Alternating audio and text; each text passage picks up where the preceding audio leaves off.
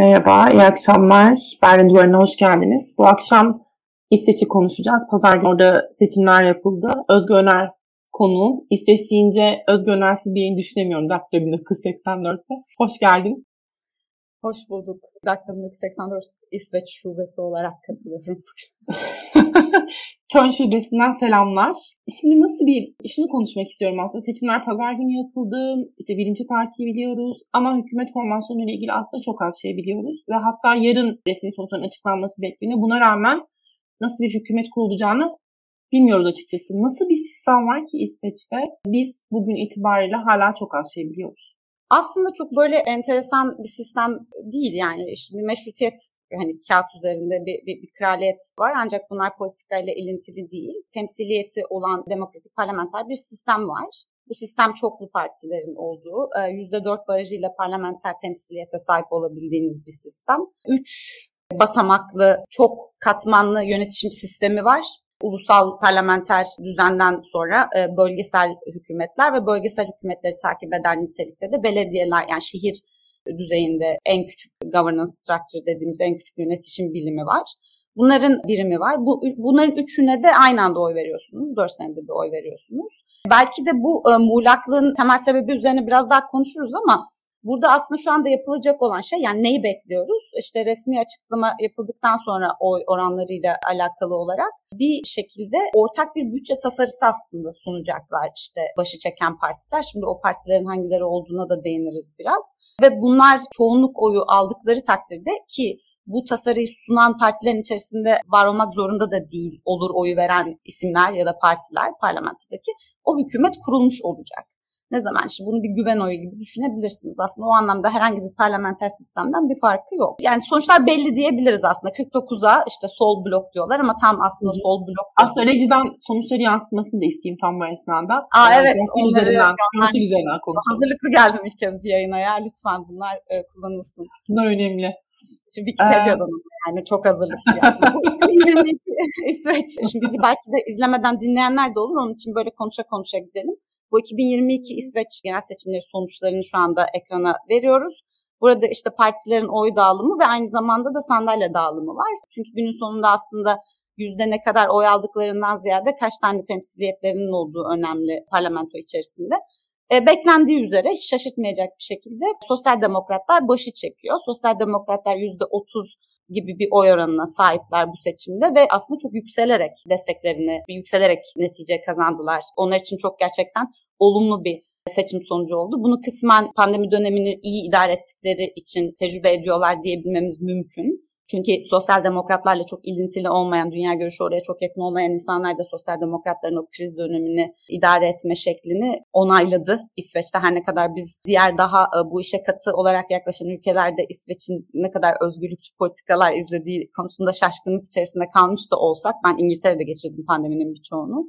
E, çünkü onlar çok böyle açık geçirdiler pandemiyi biliyorsunuz ama çok ciddi anlamda bir destek gördü sosyal demokratlar o dönem ve bence onun çok kaymağını yediler. Tarihte ilk kez ve çok enteresan bir şekilde ki buna daha da detaylı gireriz İsveç Demokratları, Sweden Democrats ikinci büyük parti oldu. Bu parti 2010 seçimlerinde %5 oyu zar zor alarak aslında parlamentoya ilk kez girmiş. 90'ların başında böyle daha neonazi kökenden geldiği hep tartışılan far right denilen işte aşırı sağ diye aslında dillendirilen ama çok da iktisadi politikalarına baktığınız zaman sosyal demokratlardan farklı bir politika gitmeyen ama sosyal konularda oldukça tutucu bir siyasi akım ve onlar bir önceki seçimden sonra da oylarını yine inanılmaz bir derecede artırarak %20'nin üzerinde oy aldılar ve ilk kez moderatlardan yani üçüncü parti, Merkez Sağ Parti moderatlardan daha yüksek bir oy oranı alarak ikinci parti pozisyonuna geldiler. Bu bütün dengeleri tabii ki de değiştirdi. Onları moderatlar takip ediyor. İsveç tarihine baktığınız zaman zaten konu hep iki parti arasında baş,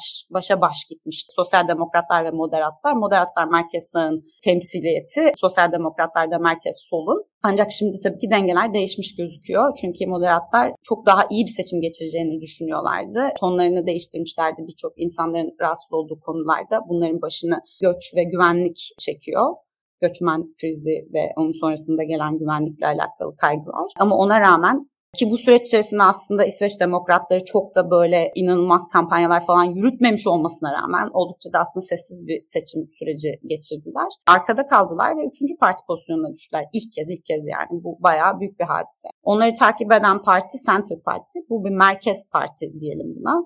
Merkez Parti şu anda sol bloktan sayıyoruz ve onları sol bloktan sayarak %49 oy aldı diyoruz sol blok. Ancak aslında Merkez Parti tarihi sürecine baktığımız zaman sağ bir parti. Oldukça sağ bir parti. İnanılmaz serbest piyasa savunucusu. Hatta sosyal refah devletinin bir numaralı düşmanı falan pozisyonunda entelejansiyayı da içinde barındıran bir siyasi akımdan bahsediyoruz. Sosyal konularda oldukça liberal. Ancak bunları önceliklendirdiği için yani serbest piyasayı önceliklendirdiği için göç konusunda da inanılmaz liberal bir parti. İsveç demokratlarının yükselen popülaritesiyle beraber diğer sağ partilerin de göç konusundaki pozisyonlarının değişmesi üzerine onlar her ne kadar serbest piyasacı olsalar da kendilerini bir anda sol blokla beraber buldular. Yani aslında İsveç demokratlarının içinde olduğu ya da onların desteklemek, onların desteklemesi zaruri olan bir hükümetin içerisinde var olmamak adına kendi parti politikalarıyla hiç uyumlu olmayan bir dizi partiyle beraber şu anda sol spektrumun sol tarafında yer alıyorlar. Başında... Yani bunların liberal diyebilir miyiz o halde? Nasıl diyebiliriz? Liberal aslında asıl liberaller, ben şimdi liberal der demek istiyorum. Bunlar aslında liberaller ama bir de liberaller diye bir parti var İsveç'te. O da çok kafa karıştıran bir şey. Onlar da isimlerini değiştirdiler. Folk Parti'di daha öncesinde iki seçim önce. Liberaller yaptılar. O yüzden büyük bir kafa karışıklığı oluyor. Aslında liberaller Center Parti, Merkez Parti. Bir de ayrıca liberaller de var gördüğünüz gibi yine sağ, sağ kanatta. Bunlar biraz daha böyle ayık, her konuda biraz daha orta yolcu bir parti. Göç mevzusuna kadar aslında moderatlar, liberaller, Merkez Parti ve Hristiyan demokratlar arasında çok temel fikir ayrılıklarını göremiyorsunuz. Zaten o yüzden de bunlar bir blok olarak hep seçim öncesi koalisyonu olarak bir blok olarak girerlerdi seçimlere 2000 2004-2005'ten bu yana. Bu dediğim gibi Center Parti'nin, Merkez Parti'nin daha işte açık e, sınırlar, daha pro göçmen pozisyonu sebebiyle dağıldı bu blok. Yani bizim sağ blok dediğimiz blok ve şu anda solla beraber. Aslında göç konusunu daha detaylı konuşuruz birazdan. Ama bu işte özellikle Center Parti ile Center Parti'nin bu sağ blokta olmak istememesinin temel sebebi İsveç demokratlarını aşırıcı bulmaları belki özellikle göç politikaları anlamında eğer doğru anlıyorsam ve Center Parti biraz daha biz nitelikli göç alalım. Gerçekten ülkemiz için iyi bir şey ve ekonomi için iyi bir şey diyor. Aşağı yukarı böyle mi? Öyle bir şöyle bir şey var. Şimdi bu konuyu kiminle konuşursanız farklı bir hikaye anlatacaktır Maya. Ve hani şey şimdi şu anda etrafınızdaki İsveçliler de başka şeyler söyleyecektir. Ben mesela 2010'dan önce yani ta 2000'lerin artık neredeyse başında İsveç'e gittiğim zaman Merkez Parti çok revaç, çok popüler bir pozisyondaydı. Çünkü başında çok genç kadın bir siyasetçi var Annie Lööf. O devraldığı karakter çok inanılmaz sağlam İsveç siyasi tarihinde e, Maud Olofsson diye bir kadın var böyle çok ateş gibi bir kadın gerçekten. inanılmazdır iktisadi anlamda yani entelektüel potansiyeli çok geniş bir karakter. Center Parti, Merkez Parti aslında kırsal partisi tarihine baktığın zaman. Kırsalda yani böyle farm, tam çiftçinin partisi falan pozisyonunda bir parti. Çok onlarca yıl süre gelen paternalist böyle gerçekten sıkı sosyal demokratik bir hegemonyanın e, yıkılabilmesi adına Center Parti, Mautolosson falan böyle başı çekiyor 90'ların sonunda başlamak suretiyle. Ve 2000'lerde bunlar alyanseni kuruyorlar yani sağ bloğu kuruyorlar. Yapmaya çalıştıkları tek şey şu, aslında e, diyorlar ki yani İsveç'te birçok sosyal konuda hepimiz üç aşağı beş yukarı hem fikiriz. Herkes aslında sosyal liberal. Yani hani sosyal özgürlükler e, söz konusu olduğu zaman çok insanların mutabık kalamadığı bir konu yok gibi göçmen krizine kadar, göç krizine kadar. Ancak bu paternalizm hayatımızın farklı alanlarına da nüfus ediyor. Sadece sosyal refah devletinin bekası için yapılan kısıtlamalarla sınırlı değil. Onun için böyle sağlıklı, merkez sağ bir hükümetin kurulması lazım falan diyerek birleşiyorlar. İşte o noktada baktığınız zaman aslında en liberal e, Merkez Parti. Hatta şeyi izleyenler bu Netflix'te de var zannediyorum. Brun diye bir yarı Danimarka yarı İsveç yapımı bir, bir yapım var. Oradaki işte o kadın karakter çok Annie Lööf'e benzer şu anki Merkez Parti'nin başındaki. Yani her blokla işbirliği yapmaya e, muktedir asıl hadisesi dediğim gibi böyle e, çok temel liberal prensipleri savunmak. Ama o liberal prensipleri savunurken bazen birbirle çelişkili işler de tabii yapabiliyorlar. Öncelikleri gerçekten çok uzun süre serbest piyasa, e, serbest piyasa ekonomisiyken şimdi tamamen politik ajandalarını İsveç demokratlarıyla işbirliği yapmamak üzerine şekillendirdiler. Yani varoluş sebepleri adeta bu diyebiliriz. Ve bu bütün dengeleri e, alt üst etti tabii ki. Yani onların sol bloğa geçişi sadece onların seçmen profiliyle alakalı bir hadise olmakla kalmadı. Beraberinde sağdaki diğer partilerin de daha sağ kaymasına sebebiyet verdi ve böylelikle aslında siyasi iklimin, siyasi arenanın ortasında adeta bir boşluk, bir vakum oluşmuş oldu. Bu çok kritik bir şey ve bundan da yine en fazla nemalanan İsveç demokratları olmuş gibi gözüküyor yani bu seçim sonuçlarına baktığımızda. Birgit Nibo'yu da almış olduk böylelikle. Gerçekten harika Tabii. bir değil mi? Yani çok, ee, çok fazla şey anlatıyor. Yani ve bunları böyle o kadar böyle hap gibi yapıyor ki her bölümde nasıl yediriyor bilmiyorum. Neyse. Çok dönüp dönüp gerçekten. tekrar izliyorum bazı bölümlerini gerçekten. Son sezonunu çok aşırı beğenmemekle beraber birazcık artık işini sündürüldüğünü düşünüyorum. Biraz da bu Rusya mevzusunda ama güzel dizi yani. yani Ve son... o çok İsveç'te çok paraleller var orada. İşte orada da böyle İsveç Demokratları gibi bir parti var. Çok karikatürize edilmiş siyasetçilerin falan böyle işte te- temsil edildiği bir, bir hikaye yaratmışlar tabii ama İsveç Demokratları şu anda çok büyük bir parti, ikinci büyük parti ve hani gayet e, aslında standart siyasetçilerin de kendini eklemlendirmeyi meşru görmeye başladıkları bir pozisyona geldi. Ya bu e, aşırı sağ meselesi zaten hep çok tartışılıyor. Yani onun nasıl nasıl bir hürriyeti olduğu, aşırı sağ sınırlarının nerede başlayıp nerede bittiği. Bir yanıyla şey de var yani İsveç Demokratlarının affiliation'ına baktığımızda Avrupa Parlamentosu'nda bu işte İngiltere UKIP'çilerin yok şey Muhafazakar Parti'nin grubundalar onlar. İSYAR'dalar.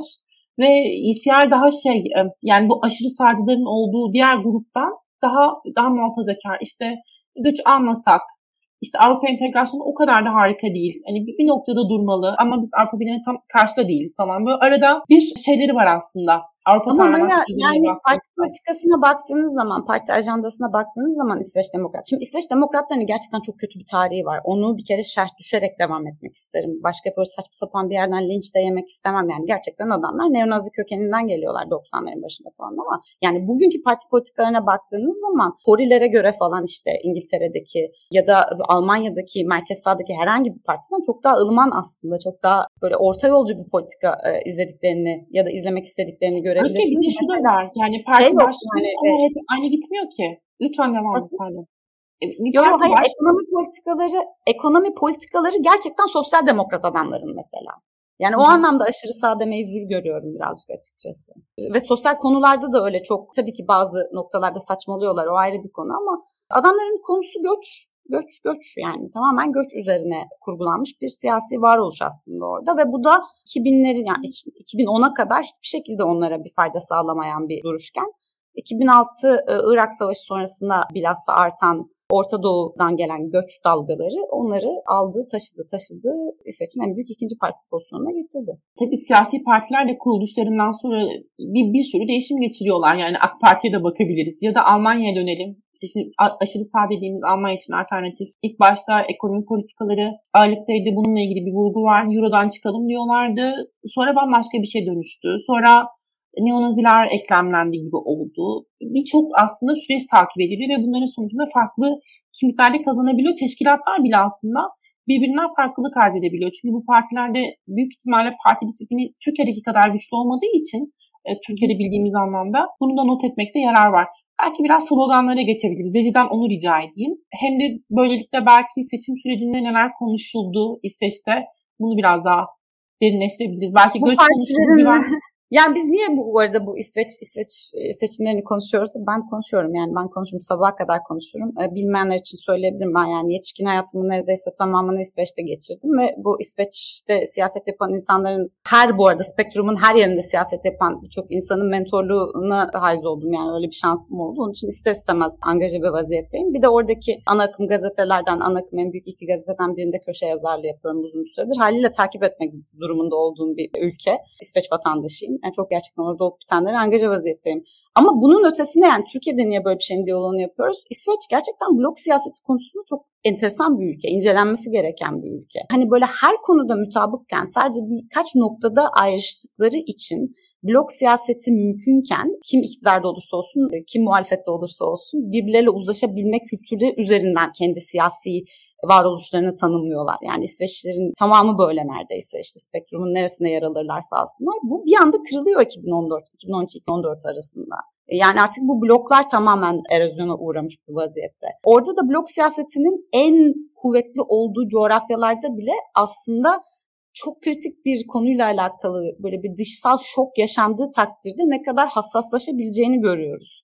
O yüzden çok kıymetli buluyorum incelemeyi yani İsveç'teki bu blok siyasetini. E, bir iki nokta var burada değinmek istedim. Bunlar sloganları işte 2022 seçim sloganları partilerin. Şu an ekrana verdiğimiz bizi görmeyen görmeden izleyenler için.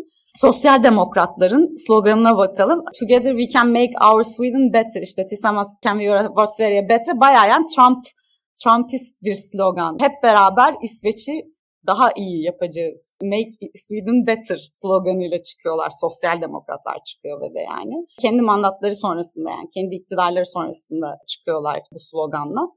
E, çünkü sosyal demokratların aslında çoğunlukta olduğu bir hükümet şu anda mevcut. Moderatlar İsveç'te sulh demek istiyorum burada. Çünkü yani aslında orada order'la yapılan vurgu işte let's get Sweden in order muhabbeti İsveç'te sulhu sağlamak. Çünkü Moderatların bütün parti kampanyaları, bütün seçim kampanyaları artan suç oranlarıyla ilintiliydi. Hep bu yani daha güvenilir, eski güvenilir haline getireceğiz. Sokaklar yine güvenilir olacak. insanlar yine kendilerini güvende hissedecekler İsveç'te falan. Hep böyle güvenlik temalı bir, bir yerden girdiler e, seçime.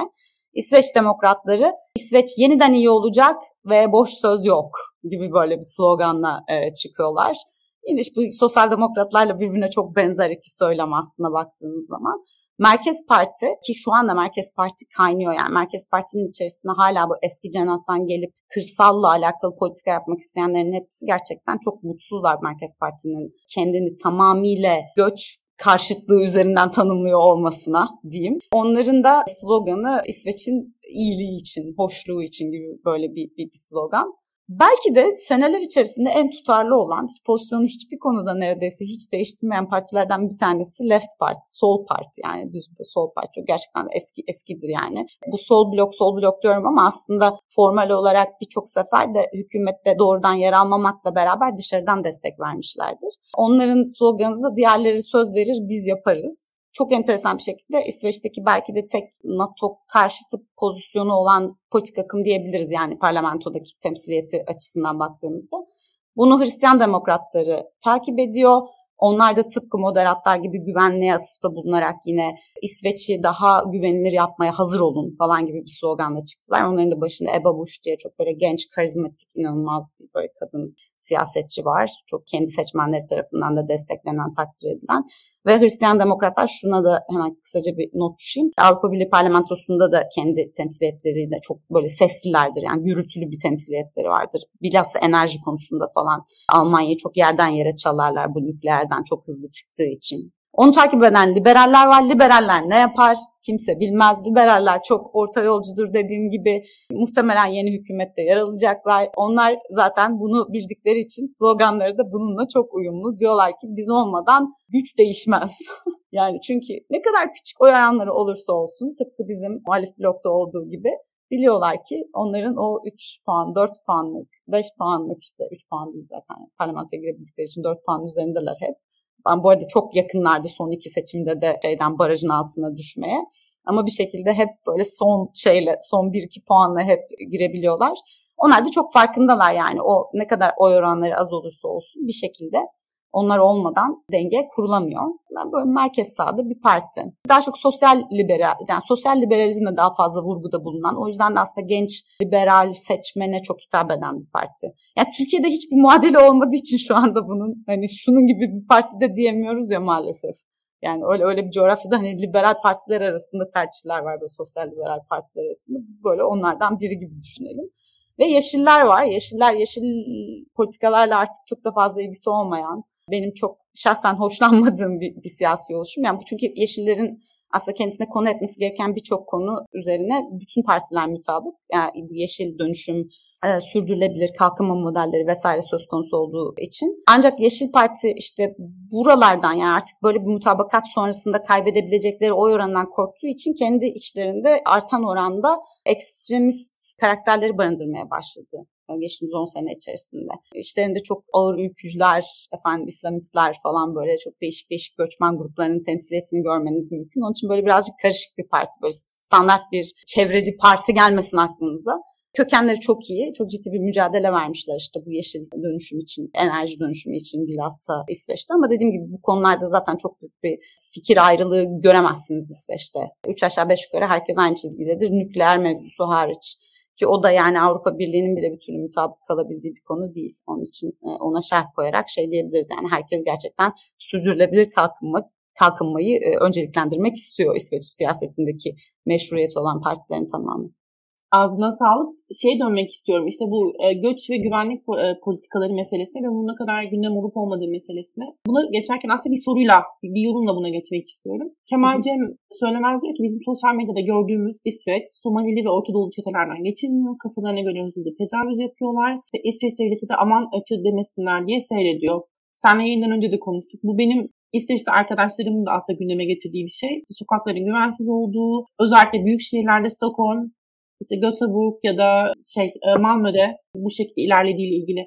Ne kadar doğru? Ben şehir iktisatçısıyım. Yani coğrafi iktisatçıyım ve benim çalışma konum etnik anklavlar. Yani ben göçmenlerin yaşadığı yerleri ve göçmenlerin iş gücüne entegrasyonunu çalışıyorum 5-6 senedir ve e, neredeyse tamamen İsveç datasıyla çalışıyorum. Onun için burası bildiğim bir yer. E, çok uzun üzerine konuşabileceğimiz bir yer. Kısmen bu yorum doğru. Ancak bu geçtiğimiz belki de 5-6 sene içerisinde geçerliliğini yitirmiş bir analiz diyebiliriz. Çünkü ben ve benim gibi bazı akademisyenler bu göçmen politikaları ve entegrasyon politikalarında tutmayacak olan yerleri eleştirmeye başladığımız yıllarda bunu yapabilmek için gerçekten sizin de bir göçmen olmanız gerekiyordu. Aksi takdirde tamamen cancel kültürü yani bunu dillendirebileceğiniz bir entelektüel münazara ortamı falan yoktu yani. O inanılmaz bir göç akımı. Yani şöyle söyleyelim İsveç'in aslında göç hadisesi Orta Doğu ve Afrika'dan gelen göç dalgalarıyla başlamıyor. Çok ciddi bir mesela dalga 1992, 93, 94 yıllarında Yugoslav Savaşı'nı takiben Bosnalıların ve Sırpların göçmesiyle e, gözlemleniyor. Ama o böyle çok kısa süreli bir artış ve daha sonra göç seviyeleri savaş öncesi seviyelere geri dönüyor. Yani çok temporal bir dalga. Böyle onlara biz şey diyoruz işte bu dışsal şoklar diyoruz. Yani bir iki yıl içerisinde çok yüksek sayıda bir coğrafyadan sığınmacı almak birçok ülkenin tarihinde olduğu gibi İsveç'in de var. Hatta 70'lere gittiğiniz zaman Pinochet devrinde Şile'den göçen bir sürü işte insan var. 50 bin, 60 bin kişi bir sene içerisinde göçüyor falan. Böyle işte İran devrimi olduğu zaman göçen Persler var, İranlar var falan. Yani böyle bunlar zaten hep olan şeyler. Her ülkede olduğu gibi İsveç'te de ama İsveç gibi çok aşırı homojen demografik yapıya sahip bir ülke 2006'da 2. Irak Savaşı'nı takip eden süreç içerisinde inanılmaz bir göç dalgaları yani bir seri dalgalar diyelim. Bu böyle birkaç sene içerisinde olup bitmiş bir hadise değil. Orta Doğu'dan ve Afrika'dan inanılmaz göç almaya başladı. Bunların şöyle diyebilir bizi dinleyenler yani Türkiye gibi milyonlarca Suriyeli sığınmacı almış bir ülke niye kalkıp işte 150 e, bin 150 bin sığınmacı alan İsveç'i şey yapsın ciddiye alsın yani bu göçle alakalı kaygısını ama dikkatinizi çekmek isterim ki 8-9 milyon nüfusu var bu dalgalar ilk başladığı dönemde. Şimdi işte yeni 10 milyon oldu. 10 senelik bir süreç içerisinde 1 milyondan fazla insandan bahsediyoruz. Yani nüfusu oranına baktığımız zaman inanılmaz bir rakam. Hatta birazdan sana gönderdiğim bu şey bizim yaptığımız yayınlardan birindeki bir chartı da gösterebiliriz bir, bir grafiği. Bir diğer konu da inanılmaz kapsayıcı bir sosyal refah devleti var. E, sosyal transferler inanılmaz yüksek ve bu... Bunu onu e, rica, rica edelim olmadı. Evet bu görseli rica edelim. Ama görsel e, biraz şey olduğu için okumak çok kolay olmayabilir. İzleyicilerin okuması da. Yani ben burada şeyi göstereceğim sadece. İsveç'in diğer Avrupa ülkelerine kıyasla hem absolut hem total rakam açısından baktığımız zaman hem de pusu oran, orana baktığımız zaman total rakamlara baktığımız zaman 2006-2017 aralığında en yüksek ilk 5 ülkeden biri olduğunu görüyoruz. Küçücük nüfusuna rağmen nüfusu oranla baktığımız zaman en yüksek ülke olduğunu görüyoruz. Yani diğer Avrupa ülkeleriyle kıyasladığımız zaman, nüfusa oranladığımız zaman aslında en yüksek göçü, kişi başına en yüksek göçü alan ülke pozisyonunda. Bu bizim bir, bir kitap bölümü ki ayrı arkadaşımla beraber yazdığım.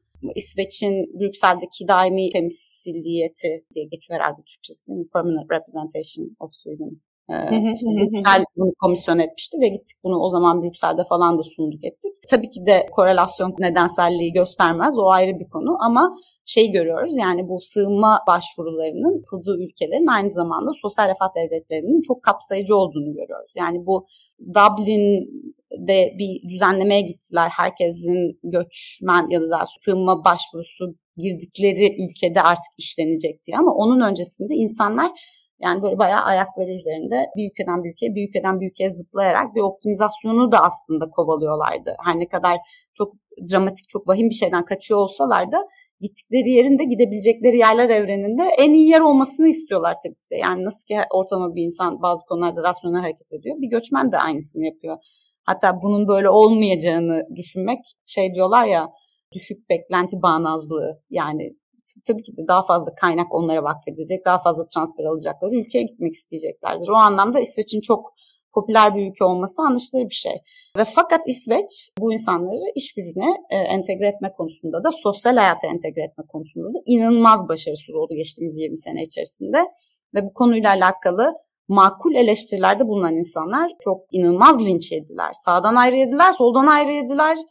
Yani böyle bana bazen şeyde 2013-2014 aralığında falan yazdığım 2014'te 2014'te yazdığım bir yazıdan sonra gelen bazı mailleri falan göstersem aklın almaz. Yani gösterdiğimde 3-5 tane istatistik sadece sığınmacı alan belediyelerde popülist partiye e, oy oranlarının daha fazla arttığına falan dönük ve işte buralarda da aynı şekilde istihdamın en mümkün olmayan yerler olduğuna dönük yaz yazdım. Böyle çok makul bir, bir, bir köşe, benim bana göre çok makul bir köşe yazısı sonrasında bayağı bir linç yemiştim o zaman ki şimdi bu böyle çok köpük bir hadise yani bunu söylemek bile bir şey değil yani bu artık herkesin çok rahat dillendirebildiği, üzerine yazıp çizebildiği falan bir şey haline geldi geçtiğimiz 10 12 sene içerisinde diyeyim. Ama iş yani dananın kuyruğu 2014 sonrası koptu. Suriye Suriye'den sonra koptu. O çok net. Orada işler bayağı artık karıştı ve bu e, çeteleşme, çeteler arasındaki kavgalar, getolaşma, bu getolara artık polis araçlarının ve ambulansların tek başına giremeyişi, buraların artık resmi statülerinin değişmeye başlaması, bunlara şey diyorlar, lütfen nasıl çeviririz bunu,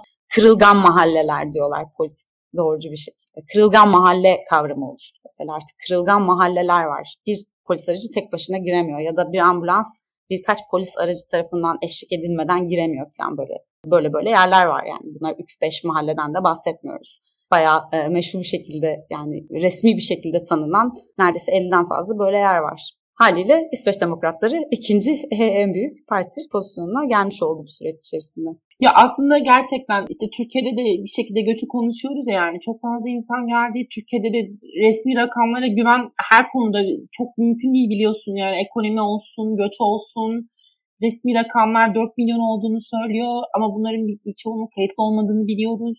Böyle karma karışık bir durum ve Türkiye'de kendi nüfusun oranla çok çok fazla sayıda insanı kabul etti aslında ülkeye ve burada da aslında sağlıklı tartışmalar yapmak çok mümkün değildi uzun zamandır ama şimdi biraz daha belki buna doğru evrilecek gibi duruyor. Bilmiyorum iki ülkeyi kıyaslamak da aslında ne kadar mantıklı ama durumun ne kadar korkunç olduğunu sen özetledin ve bir de hep sen de söylersin ya İsveç böyle çok huzur ülkesi. Yani insanların böyle sakin, huzurlu, böyle işte barış içinde tırnak içinde hani nasıl yani ifade etmek gerekirse böyle bir yerde böyle mahallelerin olduğunu söylüyorsun. İnanılmaz bir gettolaşma.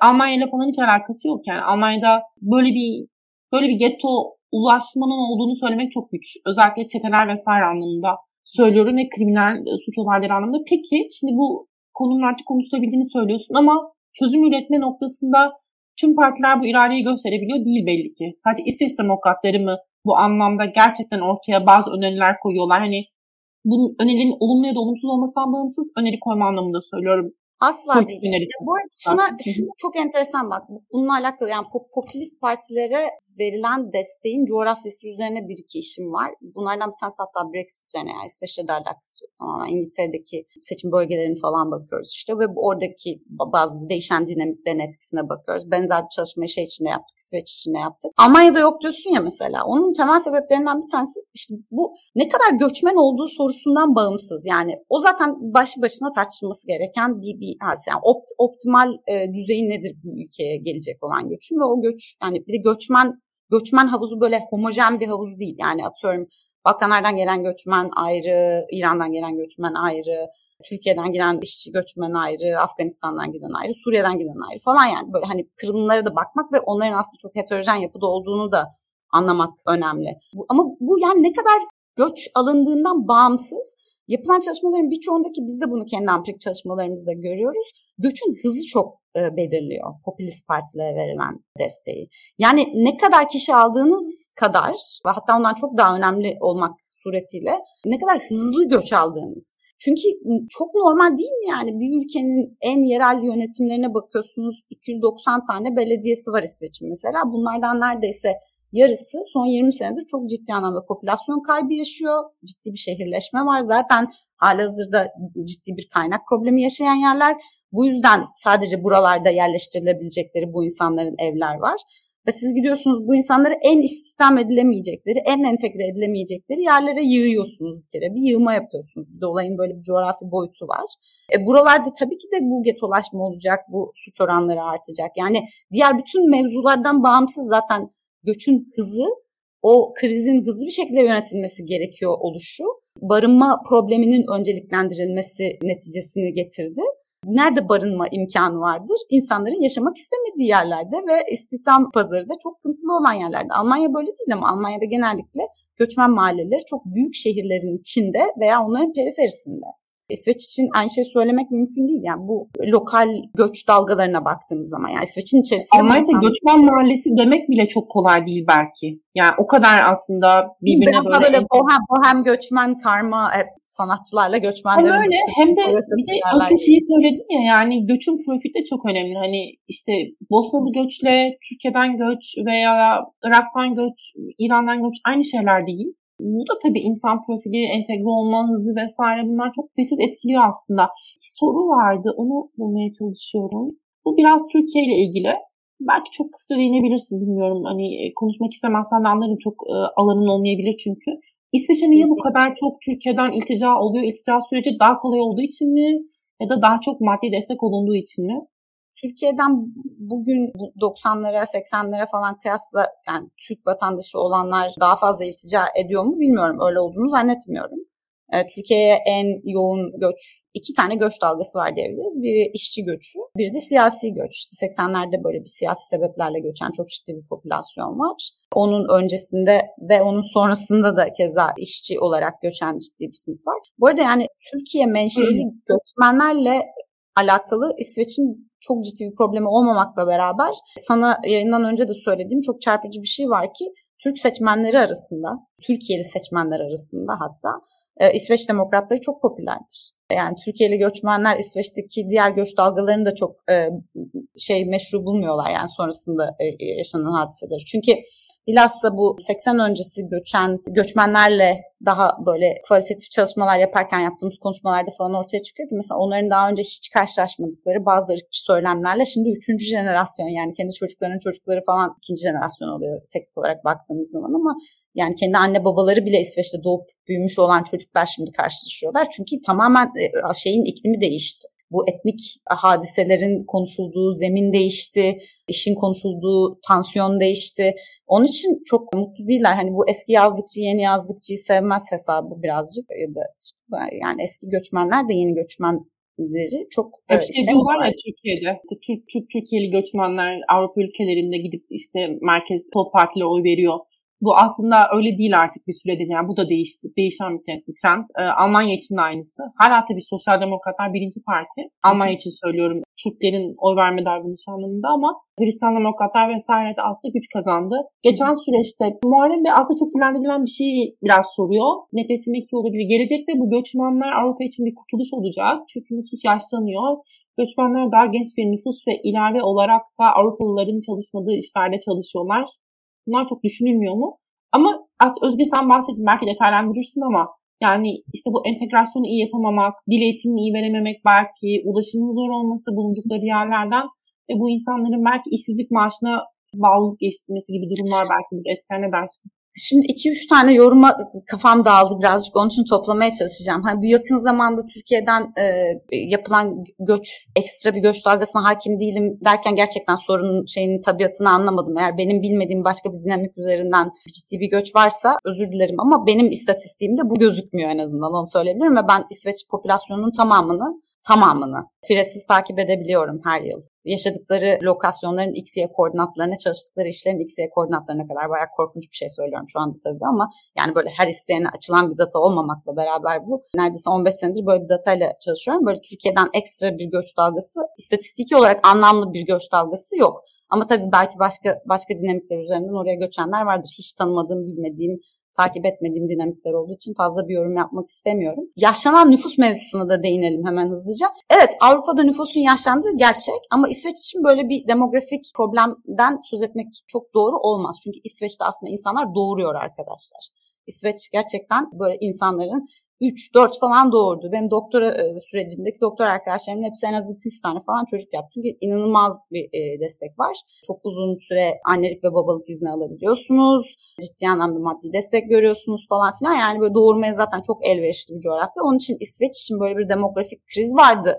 Bu da bu göçmenler sayesinde çözülecek e, demek mümkün değil. Aksine şimdi başka türlü bir demografik problemden bahsediliyor. O da bu bilhassa Afganistan'dan gelen göç dalgası ki bu Suriye göç dalgası esnasında en yüksek e, seviyeyi buldu. Afgan Savaşı'nın en zorlu olan döneminde bile gelmeyen kadar Afgan geldi İsveç'e. Bunların birçoğu erkek, genç erkek. Şimdi asıl aslında tartışılan konulardan bir tanesi bu. Ben o yüzden şimdi Türkiye'deki bazı tartışmaları böyle isterken şey flashback gibi oluyor bana yani bu 2015'te falan İsveç'te de bunlar tartışılıyordu işte festivallerde yapılan tacizlerle alakalı bir sürü haberler çıkardı, bir şeyler olurdu falan. O bir şekilde hatta ilk bu Merkez Parti dedim ya sağ bloğu kırdı, sola geçti. 9 bin Afgan'ın geri gönderilip gönderilmemesi konusunda mütabakata varamadıkları için sol blokla beraber ilk kez sağ blokla değil sol blokla beraber bir konu hakkında oy kullandığı için blok aslında ilk sarsıntısını yaşadı sağ blok. Yani Afganlar o anlamda Afgan Afganistan'dan gelen göç o anlamda İsveç siyasetinin kırılma noktalarından bir tanesidir diyebilirim. Yani e, yaşlanan nüfustan çok daha ciddi bir problemden bahsediliyor. Çünkü her ne kadar aile birliği üzerinden yapılan göçe müsaade ediliyordu olsa ve bu sebepten sadece yani 2017-2018'de bile işte 120 bin 130 bin arası bir göçmen alımı olmuşsa da bu insanların hepsi ailesiyle beraber gelmediler ülkeye ve ne olacak falan sorusu çok sıkça tartışılan, üzerine münazara edilen bir konu. Özgür bence her konuyu toparladık. Bilmiyorum unuttuğum ya da benim sormayı unuttuğum herhangi bir şey var mı? Senin değinmek istediğin. Belki kısaca onu alayım sonra da senin kıymetli zamanını daha fazla almayalım. Estağfurullah Maya. Seninle sohbet etmeyi çok özlemişim. Zaten yayında olduğumuzu unuttum az önce. Böyle birbirimizle çok rahat rahat sohbet ediyormuşuz Bir devam ediyorum ben. Şimdi burada Belki de şunu ekleyerek toparlamak, bitirmek makul olacaktır. Çok yakın bir tarihte yani bundan daha bir sene bile olmadı bir rapor yayınladılar İsveç'te. E, iki tane çok sevdiğim akademisyen arkadaşım e, yine İsveç'teki bütün göçmen popülasyonuyla alakalı olan datayı kullanarak ve şeyi gösterdiler İş, iş piyasasına e, entegrasyon, hani biz hep şey deriz ya literatürde de sosyal entegrasyon için ön koşul. Yeterli değil kesinlikle. Yani siz iş buldunuz, para kazanıyorsunuz ama ne hala hemen topluma entegre olacaksınız diye bir şey söz konusu olamaz. Yeterli koşul değil, yeter koşul değil. Hani biz böyle yeter koşullar, geç, e, gerek koşullardan bahsediyoruz ama gerek koşul. Neden gerek koşul? Eğer sizin yerel nüfusunuzun sosyal transferlere bağımlılığıyla, ona olan ihtiyacıyla daha sonradan gelen göçmen nüfusun sosyal transferlere ezeli ve ebedi ihtiyacı arasında ciddi bir makas varsa bu bizim cleavage teorisyenlerinin falan da sıkça bahsettiği ciddi bir toplumda böyle bir paralel yapıya, bir ayrılmaya sebebiyet veriyor. Ve bunun kaymağını da popülist partiler tabii ki de yiyor. Yani bu sadece İsveç özelinde yaşanmış bir şey değil. Birçok yerde yaşanmış bir hadise baktığımız zaman geçtiğimiz 10 sene içerisinde. %70'i yani evet, Orta Doğu'dan ve Afrika'dan gelen göçmenlerin %70'i bir life cycle, bir hayat döngüsü boyunca sosyal transferlere ihtiyaç duymak zorundalar. Yani biz bu self sufficiency diyoruz. Kendi kendine yetebilme. O raporda gösteriyorlar ki %70'i asla kendi kendilerine yetebilecek kadar para kazanmamışlar. Bu inanılmaz bir rakam. Bu rakam %20 hatta %20'nin altında bazı kırılımlarda İsveç'in yer, yerel nüfusuna baktığınız zaman. Tabii ki de sosyal demokrasinin ve sosyal refah devletinin adeta bir din gibi benimsendiği en böyle aslında muhafazakar kesim sosyal demokratlardır İsveç'te. Çünkü sosyal refah devleti varlığı, varoluş sebebi bile tartışmaya açık olmayan bir hadise. Yani bugün siz İsveçlilere bak sorduğunuz zaman %70'i %80'i sosyal refah devletinin bekasını çok önemsediğini söyleyecektir size. Ve e, göç karşıtı da tam böyle bir yerden besleniyor aslına bakacak olursanız. O yüzden göçmen diye böyle homojen bir gruptan bahsetmenin çok makul olmadığını ve bu işin istihdama entegrasyonun üzerinden tartışılmasının çok önemli olduğunu düşünüyorum diyerek kapatayım. Çünkü bunu yapmadığımız zaman iş tamamen böyle bir etnik münazaraya dönüyor. Orası da çok karanlık bir kuyu. Kimsenin kimseyi dinlemediği, herkesin birbirine en yüksek sesle bağırdığı ve herkesin mutlak surette yanlış olduğu bir, bir yerler yani. Hiç rasyonel bir düzlemde bir şeyin tartışılamadığı bir yer. Orada da popülizm kazanıyor. Yani onun için çok önemli bu istatistikleri rahat bir şekilde dillendirebilmek. Keşke Türkiye'de de açık olsa bu rakamlar biz böyle güzel güzel bunları çalışabilsek. Saçma sapan insanların konusu olmakla sınırlı olmasa yani akademik bir düzlemde tartışılabilse. Bunun çok önemli olduğunu düşünüyorum diyerek bırakayım. İşte zaten bunları bunları yapmayı engelleyenler o kadar boğuyor ki kamusal tartışmayı da akademideki tartışmayı da ve sonunda sonucun üzüm yemek değil böyle bağcı dönmek garip, garip bir şeye dönüyor ve o zaman da iyiye doğru gidişin olması pek mümkün olmuyor aslında. Yorumlarda da vardı ne yazık ki böyle ırkçı garip yorumlar ama bir anlamı yok gerçekten bunun. Çünkü bir olay olan olan bir şey var.